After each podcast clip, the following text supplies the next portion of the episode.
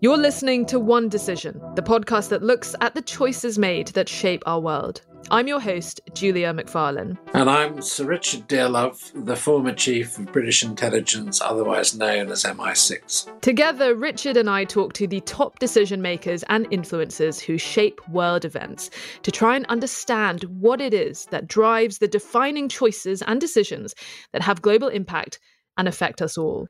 It's now been a month since the October 7th massacre by Hamas on Israeli soldiers and civilians, the worst attack ever in the history of the State of Israel, and the worst loss of Jewish life since the Holocaust. It's also been a month since the start of the newest Israeli military campaign in Gaza on Hamas in retaliation for that attack. We're now also seeing an erosion, piece by piece, of international support for Israel in terms of its military response to that attack given the very stiff loss of life being incurred in Gaza. The mounting civilian casualties has now caused more than a dozen UN agencies and NGOs to condemn the mounting death toll, calling for an immediate ceasefire. The UN Secretary General has said this week Gaza is becoming a graveyard for children. President Biden has kept close contact with the Israeli Prime Minister Benjamin Netanyahu, who recently gave an interview to ABC News, My Old Parish, where he said that ultimately Israel will have overall security responsibility in Gaza for an indefinite period after its war with Hamas. I think Israel will, for uh, an indefinite period, will have the overall security responsibility because we've seen what happens when we don't have it. When we don't have that security responsibility, what we have is the eruption of uh, Hamas terror on a scale that we couldn't imagine. The Israeli army is now deep in Gaza and has effectively split the territory into two and encircled the larger city, Gaza City, after more than a week of its military incursion. Richard, we are going to hear from both Israel and Palestine today on our podcast. We have got Dr. Michael Oren, the former member of the Israeli Knesset and Israeli ambassador, as well as the former Prime Minister of the Palestinian Authority, Salam Fayyad. But before we hear from them, I just wanted to hear your thoughts on what Netanyahu said on US TV. It was the first and clearest indication, I think, that we've had from Israel on what a post Gaza operation reality might look like. Well, I would characterize it as a soundbite. It's a very simple thing for Netanyahu to say. And of course, there will be an expectation when the fighting stops that Israel doesn't surrender the position it will have won militarily, and therefore it's going to play a prime role in the security of Gaza. The question, I think, is how would that be configured and what would it actually mean in practice?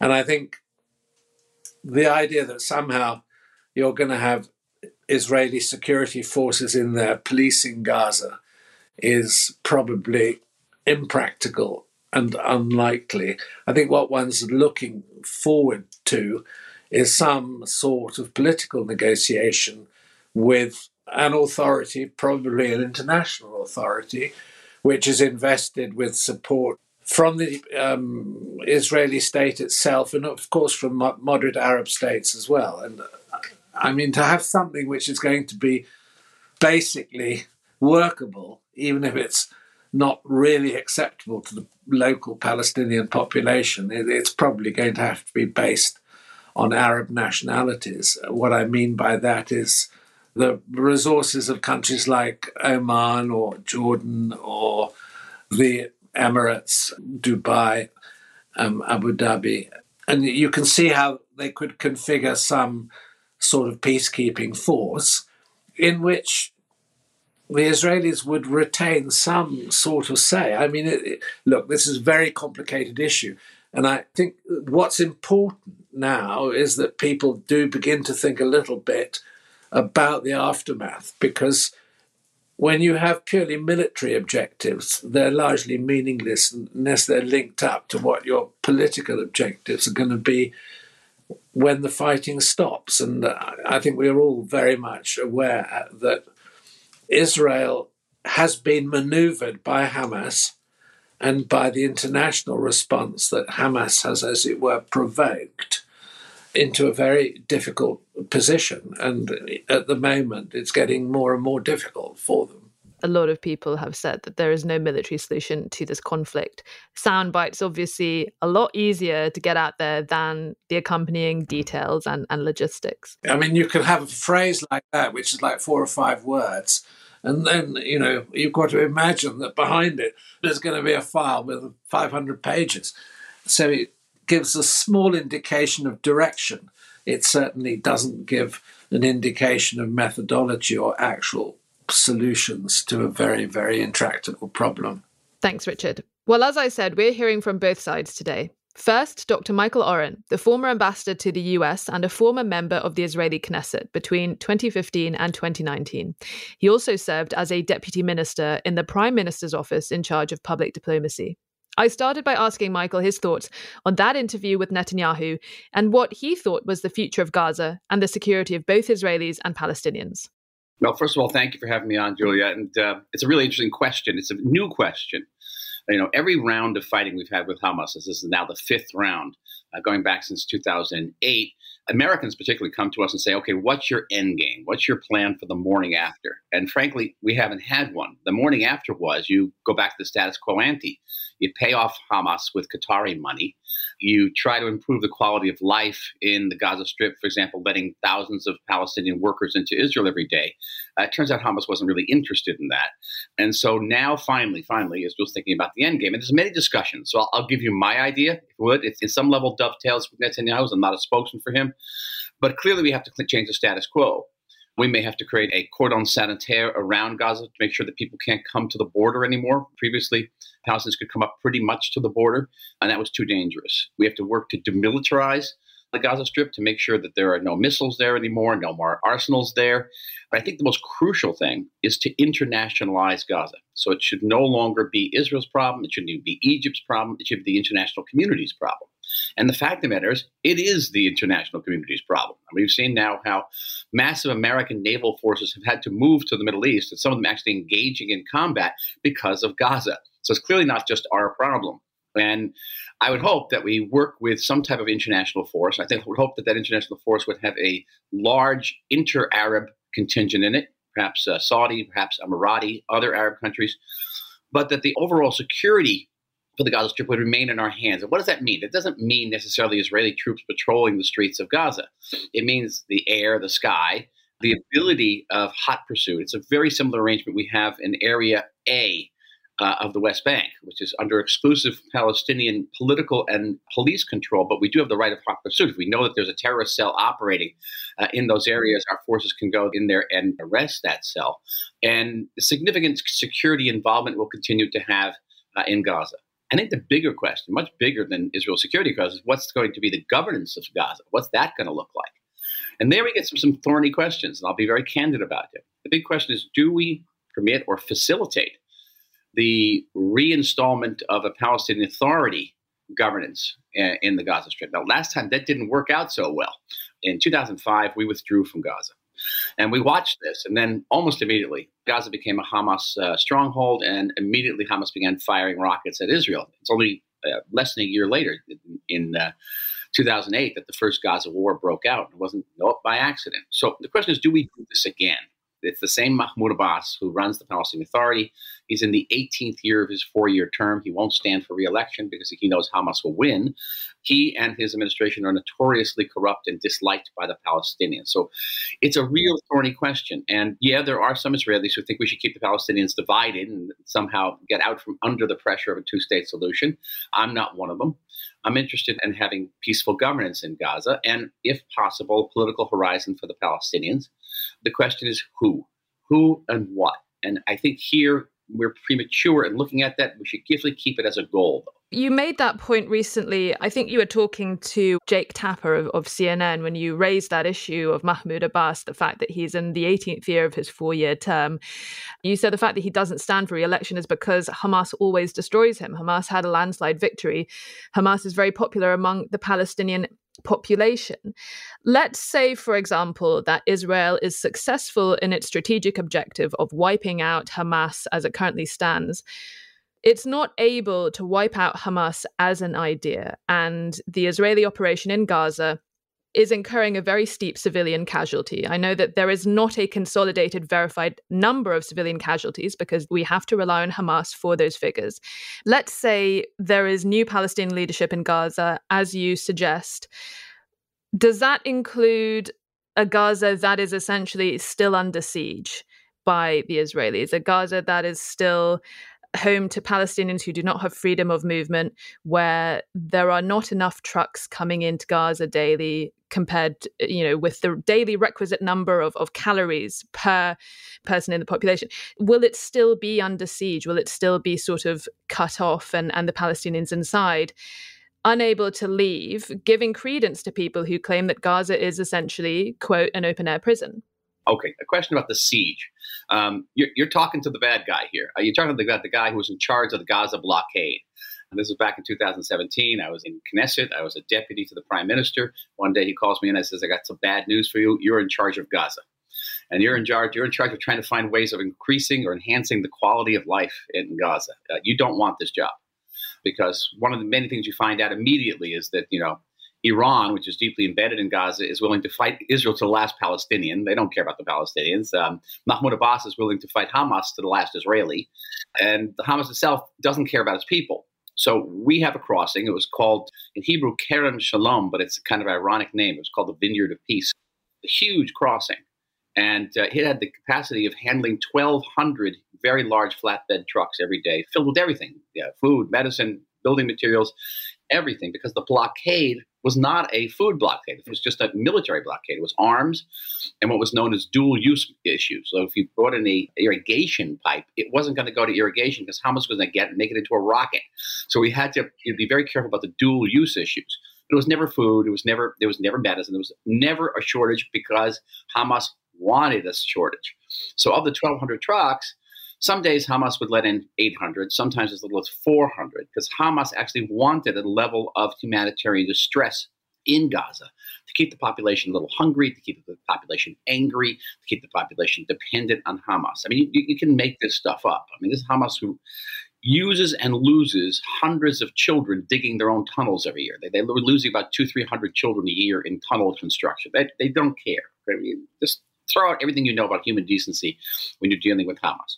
I appreciate the need for Israeli security and why the Israelis feel they are justified in the blockade. But would you not say that the Israelis are kind of falling into a trap and they and it helps Hamas with their recruitment. It helps Hamas paint Israel as the bad guy and it essentially gets you nowhere. And I would say, you know, to some degree, yes, we can destroy Hamas. We can uproot and we can devastate. We can't destroy the idea of Hamas. No more than the coalition could destroy the idea of ISIS or the idea of Al Qaeda. What you can do is degrade the organizations. So today, Al Qaeda and ISIS are far less threatening because the organizations have been degraded. I say this too with Hamas. There'll be Hamas. There'll be Hamas because Hamas is basically the Muslim Brotherhood. The Muslim Brotherhood are everywhere. You know, the Egyptians basically you know, creamed them in Egypt, and they're still around, aren't they? And um, and you, that's a fight that is a generational fight over education, the way children are educated. Hamas educated Palestinian kids from the age of two, three to kill, kill, kill, stab, stab, stab. Summer camps, you know, with the you've seen the pictures. That will end, but the idea will still be there. And maybe we can offer the Palestinians an alternative. I know you have a history of working with Benjamin Netanyahu. Do you think obviously Hamas is to blame for the massacre of October 7th and the horrific, horrific things that happened in, in southern Israel. Do you think it is fair to apportion some of the blame to Netanyahu and some of his policies. And what do you make of the reports recently from 2019, where he allegedly made some points in a Likud meeting where he was quoted as saying those who oppose a Palestinian state should support the transfer of funds to Gaza because maintaining the separation between the PA and the West Bank and Hamas would prevent the establishment of a Palestinian state. He's not the only Israeli politician who said this. Far right MK Bezalel Smotrich, he's now the finance minister in the, the government. He said so himself in 2015 that it was Israeli policy to treat the PA as a burden and Hamas as an asset. Well, let me say this. I am not a spokesman for Benjamin Netanyahu. I haven't worked with him in many years. I know him. He's a very different man today than I, when I went, but I want to say that because the Palestinian issue is immensely complex and, frankly, very intractable. And there are no solutions. There are better management situations. And this is a conversation I actually used to have with him because I, I saw my job with him as being the, the, the voice that he didn't want to hear And, um, and this is the voice that I said to him. I said, Israel's security is like a bank account, right? and you have to put deposits in your bank account. For example, in 1948, after the UN had partitioned Palestine into a Jewish and Arab state, we, the Zionist movement, accepted it, and the Arabs rejected it. They went to war. And because they rejected and went to war, that put a deposit in our bank account. We were to draw on that diplomatic bank account to give us leeway on the battlefield. We went way beyond that partition resolution because the world understood that we had done our best. That was the deposit. We had made a deposit in our peace account. And I could give you other examples. In 67, uh, the Israeli government went the extra mile to prevent war. The Arabs wanted to go to war. So that was a deposit in our bank account. And so in 67, we were able to triple the size of the state of Israel. And no one in the international community gave us a hard time. Nobody, not Great Britain, not the United States. But in other cases, where we were perceived by the world to have not tried to make peace, when we went to war, we went to war with an empty bank account. And I used to say to Netanyahu, if we go to war, and I was pretty sure we'd go to war soon, we are going not just with an empty bank account, we're going with an overdraft. And I think you're seeing the results of this now. We, we gained a tremendous amount of international sympathy because of the, the massacres of October 14th. But if you are sitting in the UK or elsewhere, you saw how long that sympathy lasts, which wasn't very long. And I think if we had gone, you know, the extra mile or more in convincing the world that we were wanted to make peace, but the other side didn't, I think we would have had more leeway. I wanted to ask what your thoughts were on the fact that there is still strong but diminishing support for Israel as the years have gone by. There was a new Gallup poll that suggested support from Democrats for Israel is at an all time low. Net sympathy is solidly positive among older generations, including baby boomers, but among millennials, there are now 42% sympathizing with the Palestinians and 40% with the Israelis. How worried are you about the fact that there is lessening support for Israel among Americans who are Israel's strongest allies and really guarantors for their safety and security? Of course, I'm concerned. And you know, when people come to me and say, "Well, you know, two thirds of the American public support Israel," sometimes it's higher, as much as 80 percent of the American public support Israel. And yeah, this Generation Z problem is a problem, but you know, these people will grow up and they'll see the world in a more nuanced way. Maybe I, that doesn't give me any great, uh, you know, solace. It doesn't, and it's something we have to work on. And it eventually will find its way into policymaking, and we have to be prepared for that. Again, I want to go back to my metaphor of the, you know, the peace bank account. Uh, we have to keep on making deposits and to show the world that we want peace. And if there's no peace, it's not our fault. And that's not always easy. We have a public opinion too.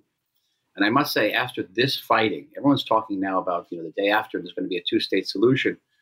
I can't think of a probably a less conducive time to start thinking about a two-state solution because the vast majority of Israelis, and I'm talking about Israelis I know who were significantly to the left of center, are now dead set against it.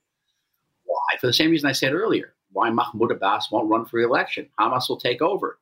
Just who is going to take over the Palestinian state? If we have a Palestinian state in the West Bank, we're not going to be facing a tactical problem. We're going to be facing an existential problem. It's the longest border we have. It goes from the Golan Heights in the north to the, the Gulf of Eilat in the south. We'll be dead. And everyone says, well, in your right mind, we're not going to let Hamas take over the West Bank. So if, if you want to think about solutions, certainly think about creative solutions that don't include the two-state solutions. You can talk about federal solutions. You can talk about cantonment. You can talk about local autonomy. There's ways you can move forward if you're not wedded to a solution that's not going to work. Are you saying that the two state solution essentially is dead in the water in all practical senses? Well, you are asking the wrong person. I never thought it was ever alive. So it's not dead in the water, it was never alive. And for very deep historical reasons. It's not, you know, not because of Israeli government or any particular Palestinian government. It has to do whether these two peoples are willing to sustain a state structure that is permanent legitimate.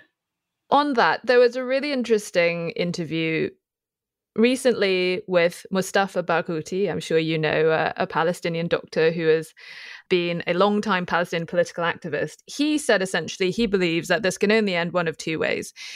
That either there is a two state solution on the 1967 borders, that Palestinian refugees have a right of return, and all the Israeli settlements in the West Bank are essentially dismantled. The other option he gave was one where Palestinians were allowed to have full citizenship. He didn't specify Israeli citizenship, but he said for all people living on this land to enjoy full citizenship, equal rights under the law. Of the two options, do you think either one is more likely? Are there either one that you are more comfortable with, or is there a third that you can see that is viable, that is legitimate, that would be fair to both Israelis and Palestinians? Neither of them are going to happen, and neither of them are new. I've heard about them for you know for 30, 40 years now. But there are many alternatives, and the chances of these alternatives happening is if we abandon that sort of Manichaean view, it's either or, because either or is not viable. Israel's not about to commit national suicide, and the Palestinians have proven, I would say, spectacularly incapable of sustaining a state structure. What we can do, though, is we can look at other solutions. And I don't know if maybe solution is the wrong word, but certainly ways of going forward. So I mentioned federal solutions, where you have a consortium of smaller states. Gaza could be a smaller state. What we call Samaria could be a smaller state. You can have federal solutions with Jordan, and this has been advised in the past. There'd be a Palestinian federation that we link with Jordan. As far as I can it could be linked with Jordan and Israel. It could be a tripartite federation. You could have cantonment, where you can have a great degree of, um, of regional uh, autonomy, but be linked by some type of overarching structure. You could have a trusteeship.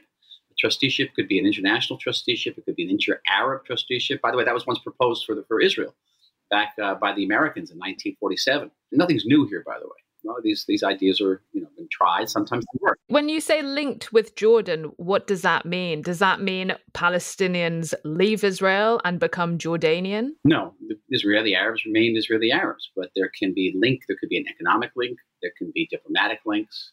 You can have federal solutions.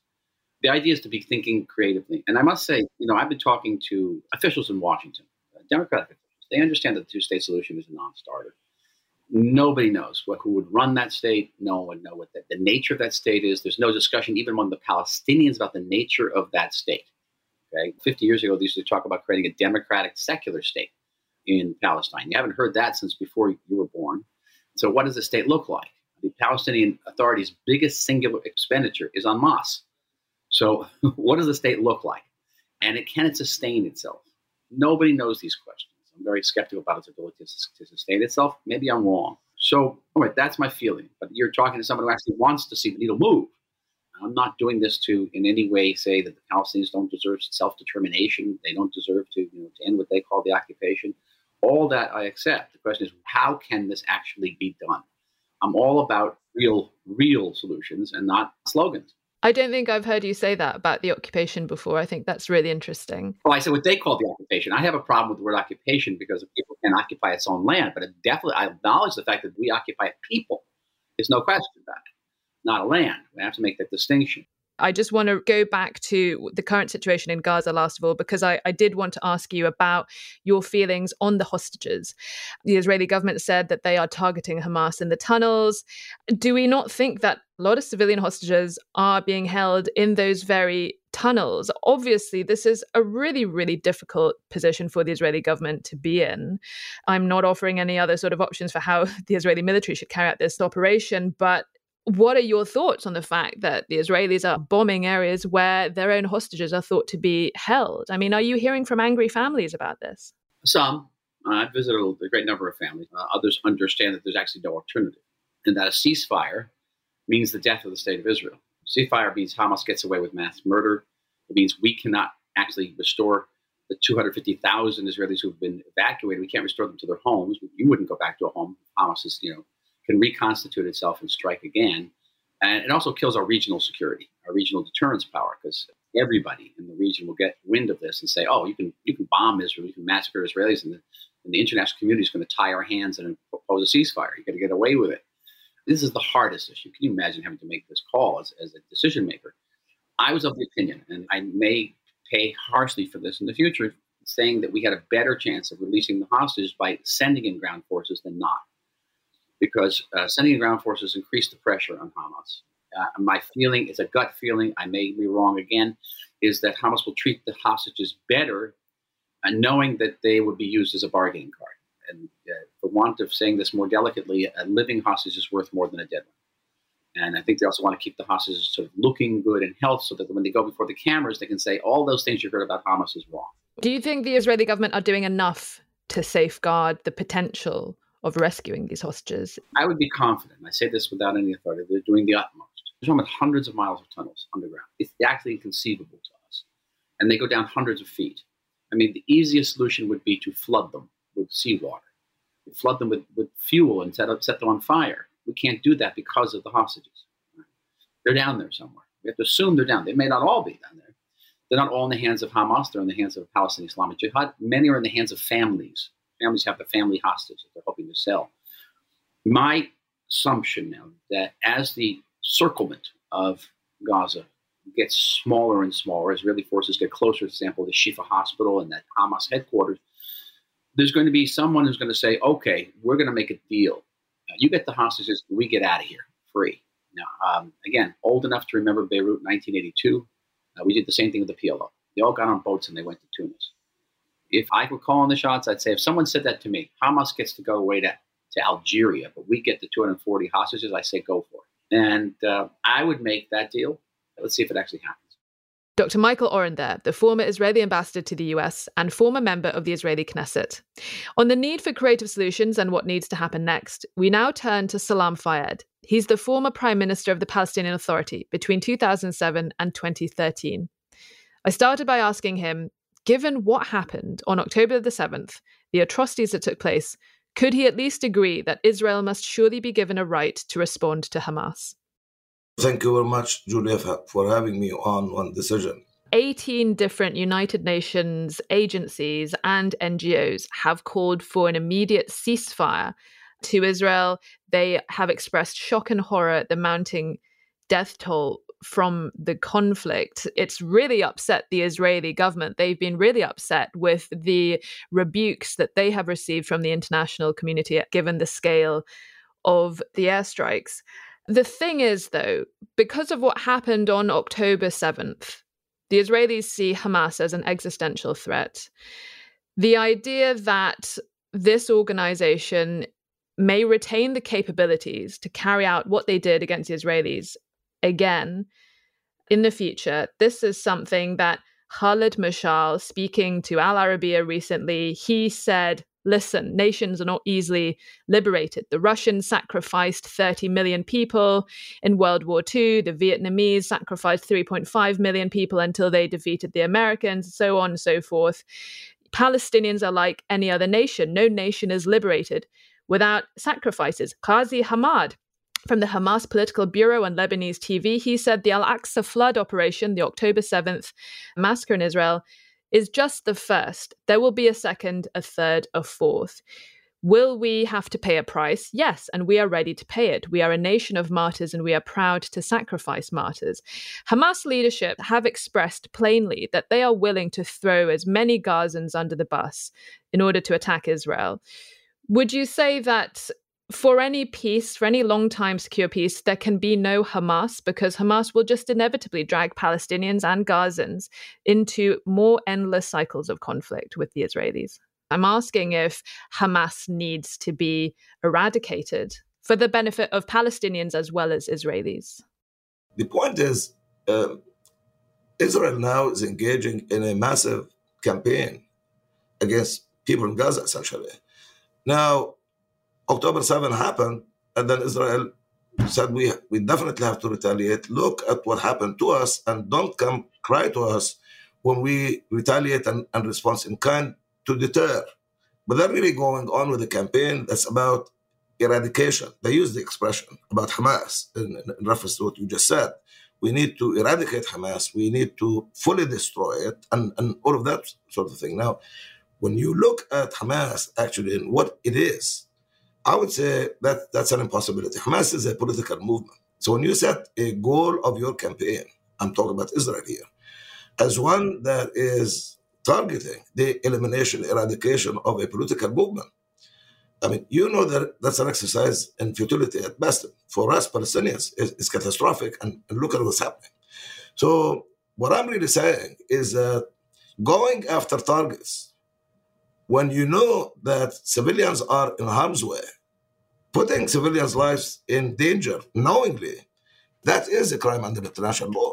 And when you introduce into the discourse the what we're really talking about here in terms of the disproportionality, that then it really all begins to make sense.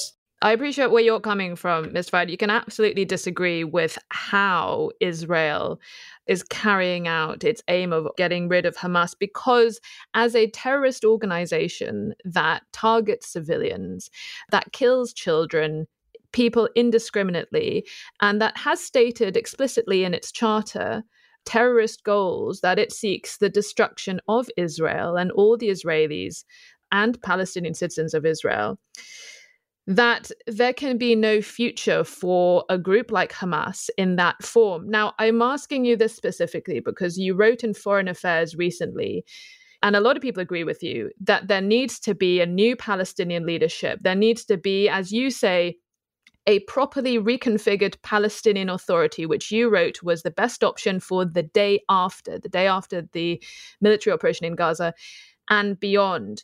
And you go into a bit further of what you are proposing. You said the first step must be the immediate and unconditional expansion of the PLO, the Palestine Liberation Organization, to include all major factions and political forces, including Hamas and Palestinian Islamic Jihad. Now, you've said already that there are large parts of the Palestinian population that do support Hamas, that do support Palestinian Islamic Jihad and other terrorist organizations. But how can any future rely on the legitimization of a group that calls for the indiscriminate murder of children, of civilians, that wants the destruction of the state of Israel, that will not see the Israelis as a viable partner for peace. They don't want a state of Israel living alongside a state of Palestine. How does that work?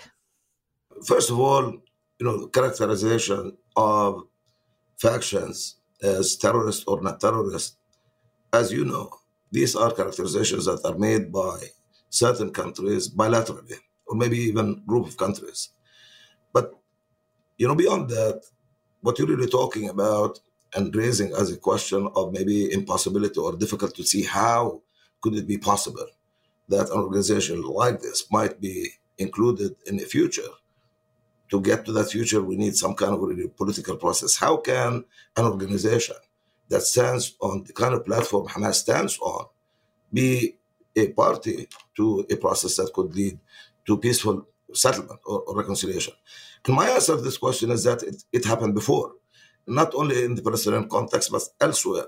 And doing otherwise actually produced results that are counterproductive relative to the insistence on exclusion from the outset. Let me just basically remind your audience actually, that the PLO itself, if you go back 30, 35 years ago, if you go back to 1988, before 1988, and especially 1993, when Oslo declarations were signed, you can look at what was written in the media now. Take out, take out PLO, and you can put in Hamas. You would, you'd find the story not changed at all. That's where the PLO was, and that's how the PLO was viewed.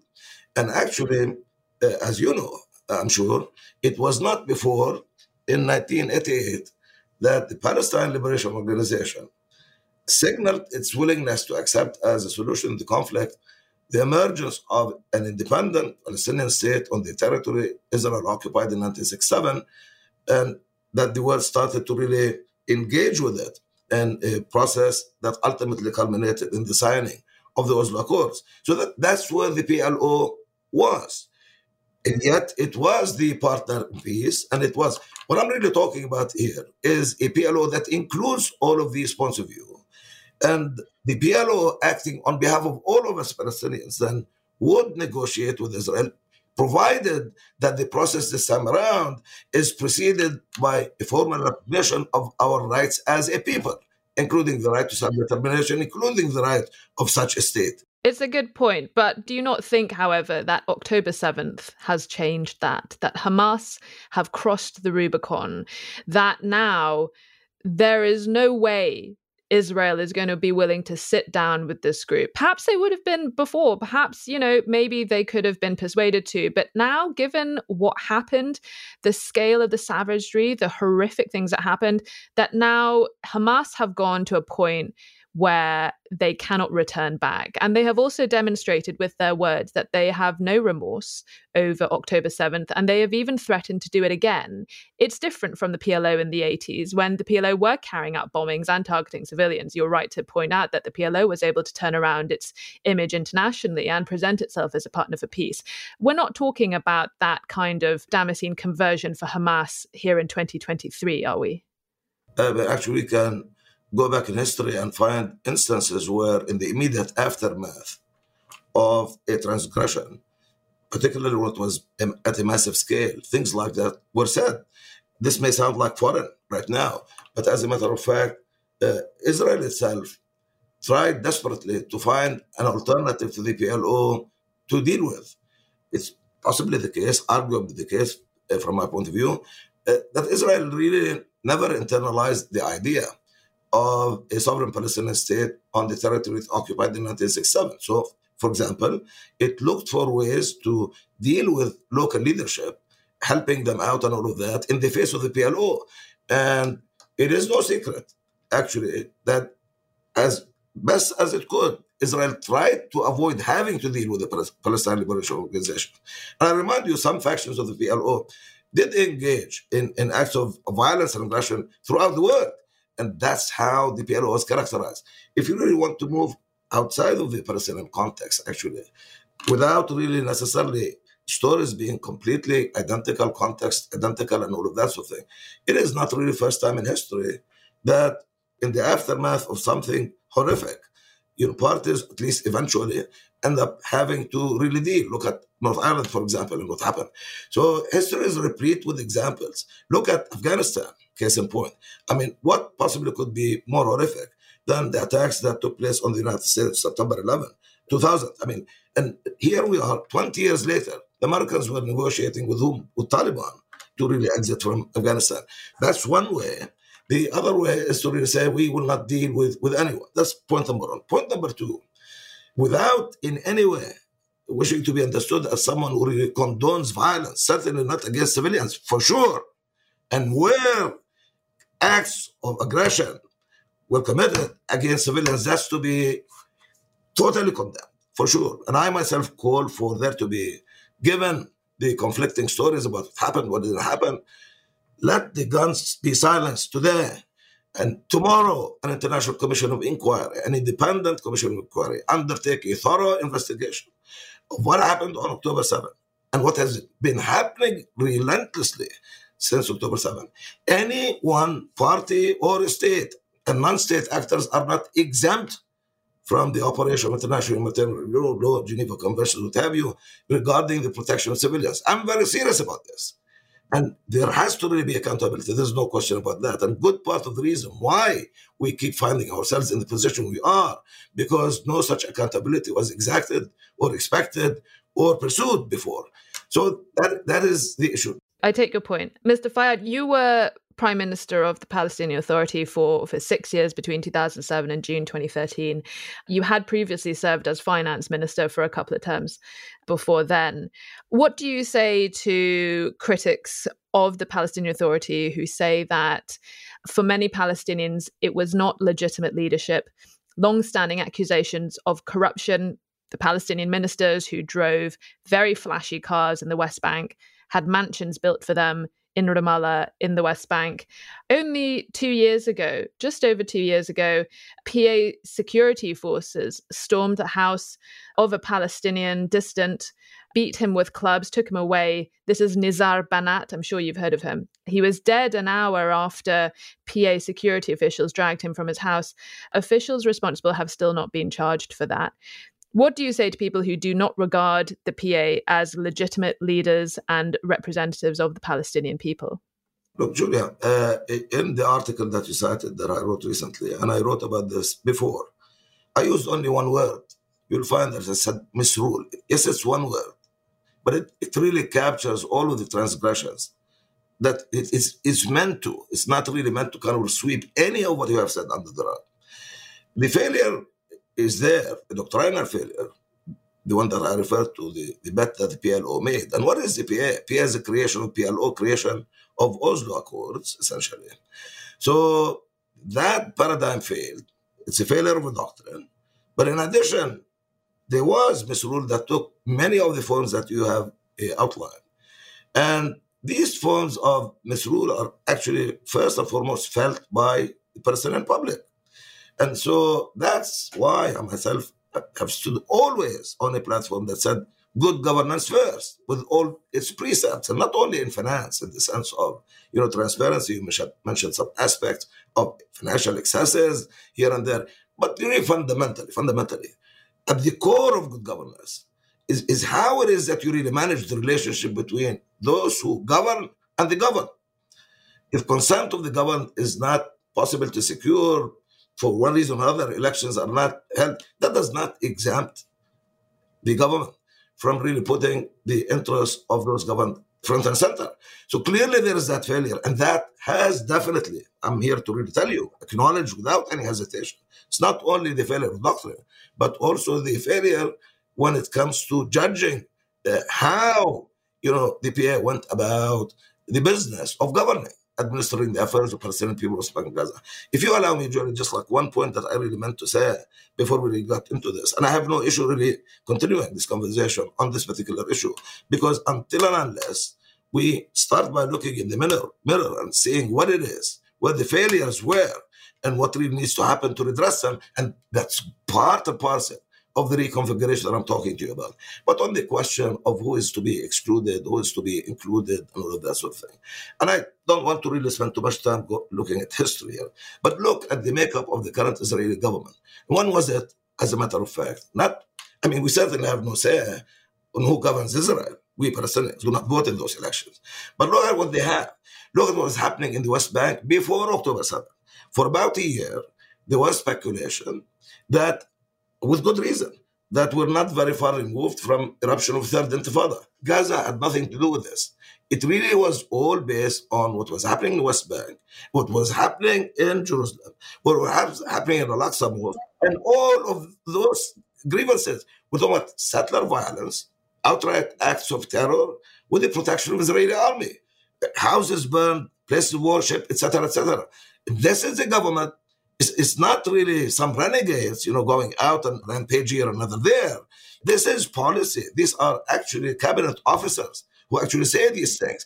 They say to us Palestinians, forget it. State, forget about it. No, no such thing. Those elements in the Israeli government even do not wish to see EPA, which is a product of Oslo, which has turned into an instrument with this empowered for Palestinian people, and which has really been providing Israel, the occupying power, with the cover, political cover, to say we're not an apartheid state. Before speaking to you, I spoke to Dr. Michael Oren, who's a former US ambassador to Israel, and I put to him something that Mustafa Barghouti said recently in an interview to the BBC, where he said either the two peoples, the Israelis and the Palestinians, end up living together side by side he said on 1967 lines that there was Palestinian sovereignty over their own areas in the West Bank, or the Palestinians are given citizenship. They are there is an end to the occupation. They're given their rights and full equal rights he didn't say state of Israel, but I think that's what he was what he was meaning. What are your thoughts on this? Because I think a lot of people now do say, for many reasons, including the fact that there is no viable contiguous area for Palestinians in the West Bank now, that the two state solution is essentially dead in the water. What what what are your feelings on that? Yes, we are prepared to engage in a political process, one that is not based on just let's start over. You know, that's not really what we want. Given the major structural defects that I talked to you about, I think it's important for us to condition our willingness to engage in a political process that's about the emergence of Palestinian state on the territory Israel occupied in 1967 by an explicit, formal recognition by the government of Israel of our right to that state. That's very important. We need to have that before we really sit around any table to negotiate an outcome because we cannot just really start over uh, ignoring how damaging it was for us to get into process that was not based on recognition of our own rights as a people. Key amongst those rights, since we're talking about Palestinian state, is our right to it. It does not mean lack of willingness to negotiate. To the contrary. I mean, you hear it said time and again. Israel is not willing, and this is not the current government. You know, Netanyahu himself repeatedly said before this government, there is not going to be at all ever allowed Palestinian sovereignty or any sovereignty other than Israel's on the territory between River, Jordan and the Mediterranean. His words.